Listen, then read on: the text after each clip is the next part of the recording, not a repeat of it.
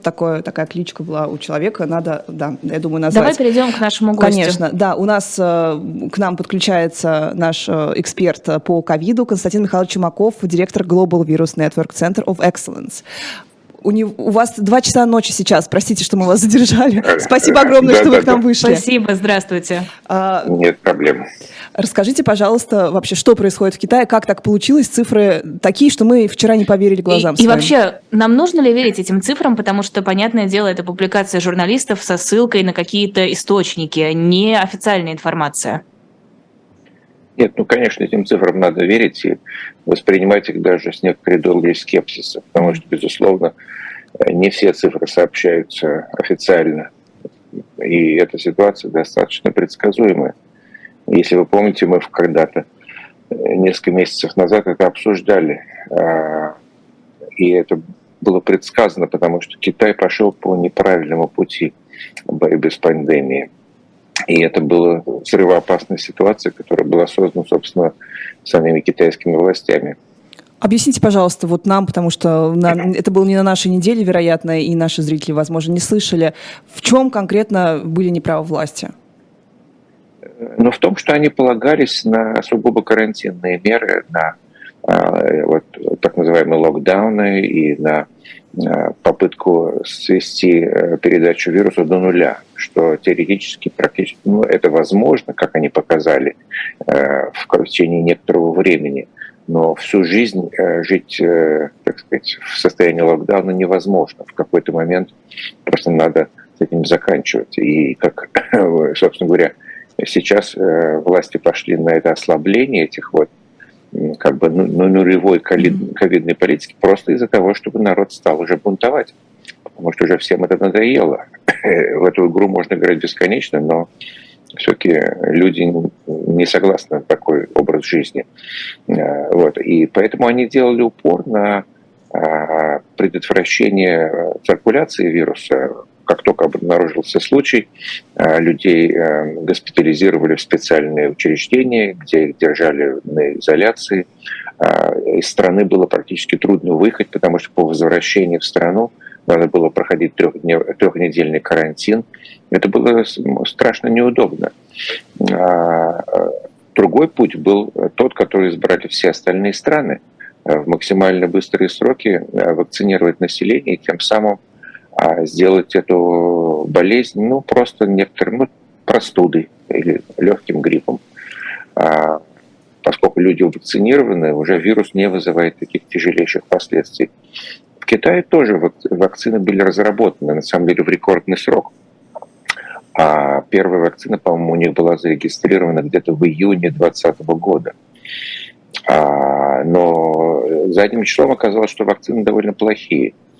Даже самые лучшие вакцины не обеспечивают иммунитета, который длится очень долго. Напряженность иммунитета спадает. И примерно через четыре-пять месяцев человек вновь становится восприимчивым к болезни, но болеть не так тяжело. А повторная прививка еще усиливает так называемый бустер. В некоторых странах, особенно для пожилого населения, уже рекомендуется два бустера. И правильной политикой было бы обеспечить в сжатые сроки вакцинацию всего населения и сразу ослабить карантинные меры. Потому что тогда вот это ослабление пришлось бы на максимально напряженный иммунитет. И люди постепенно заражались бы этим вирусом, их иммунитет еще лучше становился бы. Но они этого, может быть, даже не замечали, потому что вот это заражение протекало бы бессимптомно. А, а китайские власти просто решили, видимо, пересидеть эту пандемию. Думали, что вот они год-другой, может быть, будут применять карантинные меры, а после этого уже ковид кончится. Угу. Но он кончился во всем мире, а не у них, а у них он только начинается. Константин Михайлович, а насколько можно... Прости, да, пожалуйста, я хочу, я хочу просто сослаться на наше голосование. Мы в начале прямо вот нашего часа запустили голосование. Вакцинировались ли наши слушатели? И вот практически пятьдесят на пятьдесят, пятьдесят три процента да, и сорок семь процентов нет. И нас сейчас прямо в комментариях, конечно, э, ну, критикуют за то, что мы опять, опять занимаемся ковидобесием. Абсолютно точно. Вот, я а... вот вакцинировался и пожалела. Я вот не вакцинировалась. Я вакцинировался и два раза переболел. Вот, понимаешь? А я вот не вакцинировался и не болел. Да, да, да. Да-да. Ну, слушайте, ну лихие ребята. Наверняка это больше молодые люди, которые мне, в любом случае болеют. Мне не кажется, так наоборот. Мне кажется, что старшее поколение к, вакцина, к вакцинам относится с большим недоверием и активнее продвигает эту идею прививки зло, остерегайтесь.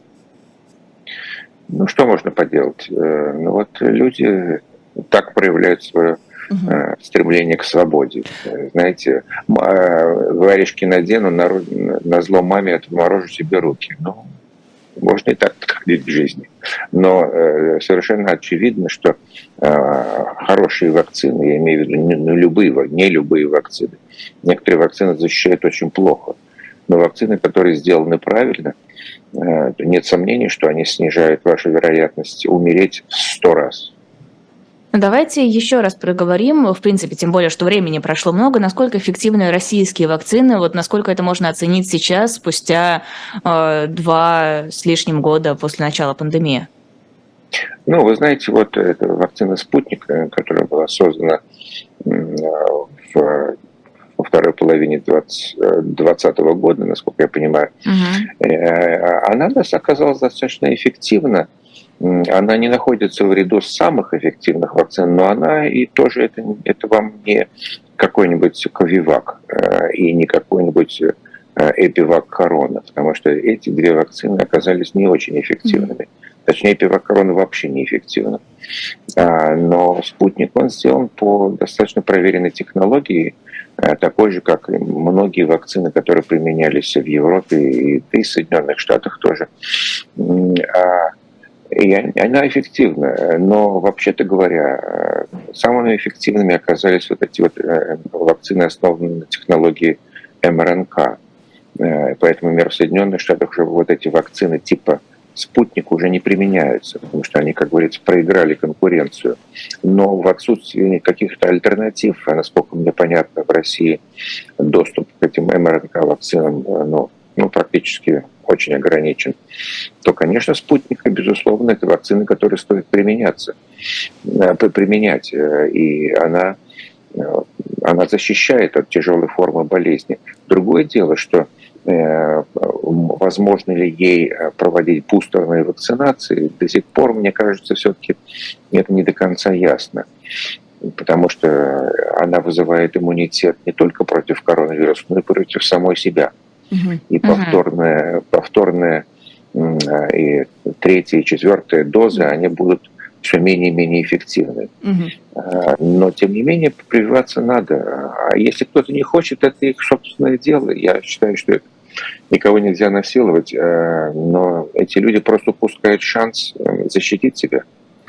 А насколько можно верить официальной российской статистике по коронавирусу? Насколько я помню, там около двух тысяч за сутки, и смертность, кажется, человек пятнадцать тоже в сутки.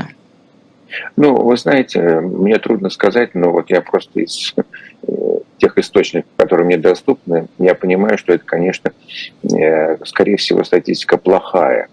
Потому что, ну, просто так устроена вот жизнь в авторитарных странах, что люди на местах, вот те, кто руководит областным здравоохранением, они подают сводки наверх, так, чтобы приукрасить ситуацию и чтобы как бы показать, насколько у них все хорошо. И это известно просто из того, что разрыв между тем, что мы наблюдаем по, так сказать, избыточной смертности, то есть как бы известно, что в, в, в каждый год, в каждом месяце вот обычно умирает некоторое количество людей. А поэтому это была огромная разница между двадцатым и девятнадцатым годом или двадцать первым и девятнадцатым годом, что, скорее всего, объясняется именно вот ковидными смертями. может быть, не обязательно от самого ковида, но связанные с тем, что в процессе локдауна многие люди не получали необходимой медицинской mm-hmm. помощи. Ну вот да, критики, вот, и... просили с критики как раз да, карантинных всех ограничений, они обычно приводят статистики параллельные, что там от инсульта, от тромбоза да, люди да, погибали да, да. В, гора... в гораздо большем проценте, чем по сравнению с предыдущими годами. Вот на самом деле, насколько вообще эта политика-то эффективна, раз упускаются другие болезни такие серьезные? А, ну, понимаете, это вот палка о двух концах, поэтому и э, правильным решением было бы э, комбинация этих мер. И вот я вам так скажу, что в самом начале пандемии, когда мы, честно говоря, не знали, с чем мы имеем дело, и первые сообщения, которые поступали, из, например, из Италии, где смертность доходила там чуть ли до двадцати процентов, конечно, если представить себе, что такой вирус прокатится по планете и унесет двадцать процентов жизней, конечно, это катастрофа была бы.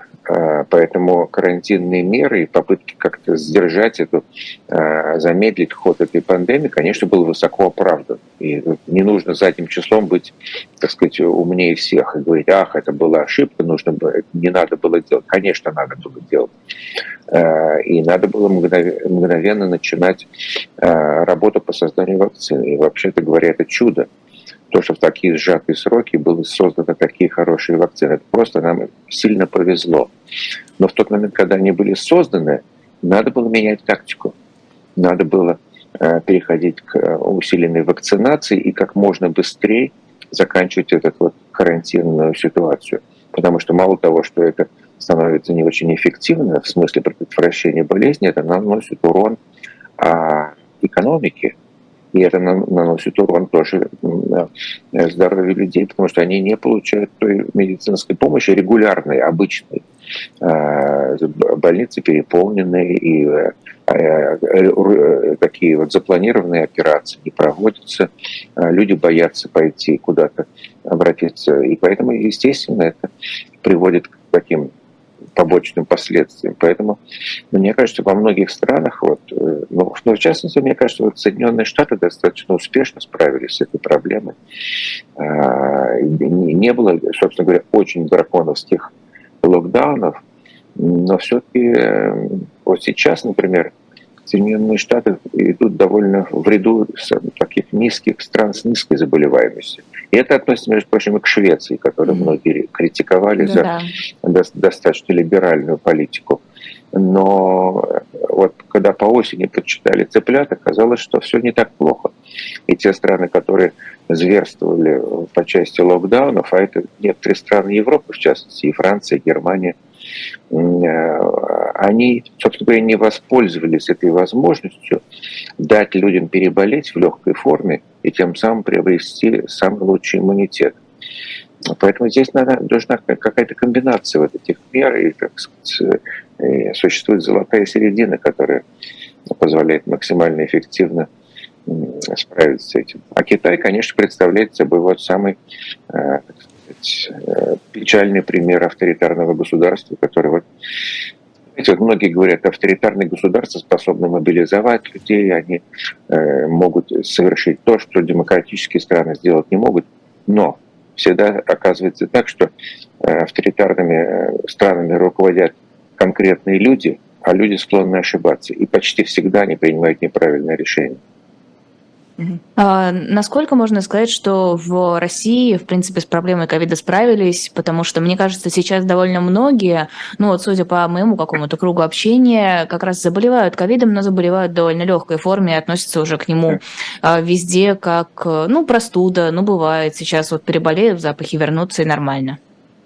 Ну и правильно. Ну, а что, что с этим можно делать? Ну, в смысле, это а... уже нормальная ситуация, когда ковид да, пришел да. в ряд таких условно-сезонных болезней. Да, безусловно, существует уже четыре коронавируса, которые вызывают простуду у человека. Ну, появился пятый. Все. Пандемия, можно сказать, закончилась. Можно считать, это, конечно, будет каждый год подъем, потом спад, потом опять подъем. Можно этим сколько угодно заниматься, но зачем? Подождите, а можно вопрос, Константин Михайлович, как же она закончилась, если в Китае такие огромные цифры, и даже при том, что там локдаун и там выезжать нельзя, понятно, что это каким-то образом в Россию уж точно проникнет. О чем тогда было? Ну, она осталась в одном отдельно взятом государстве, так скажем. Нет, я имею в виду в том отношении, что в странах, которые вот, так сказать, ведут себя более-менее рационально, такие как и, ну, все-таки и большинство стран Европы, и, и Соединенные Штаты, и во многих странах Азии, когда люди, ну, они просто свыкли с той мыслью, что надо жить с ковидом. Это неприятно, да, конечно, люди будут умирать, но они умирают и от гриппа, и в частности сейчас подъем заболеваемости вовсе не означает, что это все ковид. Ну, конечно, если вы сделали тест и у вас положительный тест, тут нет вопросов. Но сейчас, например, в отличие от двадцатого и двадцать первого года, достаточно много заболеваний гриппом. Ведь тогда гриппа почти не было. Просто как бы ковид забрал все, все возможности, так сказать, людям заболеть, были заполнены ковидным, именно ковидным диагнозом. А сейчас пошел грипп опять. Это означает, что ковид все-таки отступил. Он уступил свое место частично и гриппу, и респираторно-синцитиальный вирус. Сейчас много простудных таких вот респираторных заболеваний, и не все обязательно ковид. И поэтому в этом смысле, если кто-то хочет продолжать носить маски, это даже оправданно. Во многих странах ведь маски носили еще до пандемии. Они, безусловно, предотвращают респираторные заболевания. Если вам не хочется получить простуду или грипп, ну, продолжайте носить. Вот да, ощущение, что сейчас по Москве какой-то очень злобный грипп гуляет. Именно грипп, не коронавирус, да, такой прям крайне да. неприятный, так с высокой свиной, температурой. Нет? Свиной грипп, который называется у нас таким образом. Разве нет? Нет, ну свиной, не свиной, это уже не важно, потому что, ну, кому дело, откуда он произошел, собственно говоря. Весь грипп изначально происходит от птицы, он может передаваться на свиней, они эти вирусы рекомбинируют, и там уже трудно разобраться. Ну, это, это название такое. А, а, в принципе, да, грипп неприятная болезнь, но для молод... опять же, для молодых людей, ну, они переносят это на ногах вот, чаще всего, но это вызывает повышенную смертность у пожилых людей и у совсем маленьких детей, тоже относится с респираторно-синцитиальным вирусом, РСВ, так называемое. Поэтому, конечно, в зимний период лучше поберечься. И если вы ездите, например, на общественном транспорте, то и не хотите, чтобы вас кто-то неправильно чихнул, то, мне кажется, маска высоко оправдана. Так, например, в Японии многие... Если просто, если вы в Токио посмотрите на улицу, то просто многие люди идут в масках даже на улице. И это было всегда. В этом смысле, конечно, это неприятно, это как бы ничего хорошего в этом нет, но все зависит от вашего выбора. Очень много комментариев по поводу того, что вакцина убивает иммунитет, что и ребенку понятно, что вакцина только ослабляет иммунитет, и от нее ничего, никакой защиты на самом деле нет. Вот как, как, как быть? Как, как вы обычно на такое отвечаете? Ну, я, я бы не ориентировался на понимание ребенка, потому что это именно понимание ребенка, который не понимает в иммунологии. Вакцины, они не ослабляют иммунитет, они его усиливают. Это полная ерунда. И откуда берутся эти городские слухи, я, честно говоря, не понимаю. Угу. Как-то вакцина ослабляет иммунитет. Это абсурдно. Ну, мол, тебе, тебе там какую-то часть вируса вживляют, и поэтому у тебя иммунитет... И вот все, ты будешь борьбу. Этим вирусом болеть, потому Нет, что тебе но... его вживили. Но это, но это ровно наоборот. И, во-первых, его никто не вживляет. Этот антиген, вирусный белок или РНК, который кодирует этот белок, ее вам дают, этот белок вырабатывается, а в ответ на него возникает сильный иммунитет, а потом этот белок уходит, он не остается в вашем организме навсегда. Поэтому ничего вам не вживляют, кроме того, что вашу иммунную систему научают бороться с этой конкретной болезнью. Все. Постепенно это уходит, да. Но и да, бывают побочные эффекты. Но количество побочных эффектов несравненно ниже, чем тот урон, который вам нанесет вирус, если вы не привьетесь. Поэтому здесь баланс, так сказать, бенефитов и побочных каких-то реакций, безусловно, в пользу прививки. Но опять же, если люди в это не верят, не надо их заставлять. Ну хорошо, но, так сказать, произойдет естественный отбор, и отберутся те люди, которые ведут себя разумно. А люди, которые вот упорствуют и придумывают какие-то абсурдные э, теории, почему этого не надо делать. Ну, ну что же может с этим? Это недоработка ученых, которые не объясняют, вообще-то говоря, что они в состоянии сейчас делать, до чего дошла наука, насколько, до какой степени медицина сейчас развилась и способна защищать людей, лечить и так далее. Но есть люди, которые упорно не хотят в это верить. Ну, что можно сделать? Если мы говорим о работе именно с аудиторией, о публичном вот этом пиаре, мне кажется, даже то, что слушатели эхо, которое, ну, эхо, в принципе, оно славилось тем, что оно какую-то разумную э, в отношении ковида проводило медийную политику, даже они вот таким образом комментируют. Я просто читаю, извините, извините, я прям немножко удивлена, и вот процент тоже говорит сам за себя, что все-таки половина не вакцинировалась, не собираются, не собираются, цитаты, на себе опыты ставить. Ну, что поделаешь, это не... Понимаете, я так понимаю все-таки, что э, и слушатели бывшего эха, и живого гвоздя — это в основном интеллигентные люди. Вот. Среди интеллигентных людей столько же идиотов, сколько среди людей необразованных. Это как бы не связано. Прекрасно. Ставьте нам дизлайки, если вы не согласны. Не переживай, Лиза, даже если ты не будешь просить, они нам все равно поставят, и я уверена, уже поставили. Спасибо огромное. Это был Константин Чумаков, директор Центра передового опыта глобальной вирусологической сети. Какой длинный титул. Спасибо огромное, что в такое позднее время к нам в эфир вышли. Нет, спасибо огромное. Да, всего доброго. До свидания. Всем здоровья, продолжаем, друзья. Да, да, да. Ну да, я, я поражена, поражена. Я, наверное, все-таки никак, как-то не участвовала в эфирах с ковидом. Вот там ругают...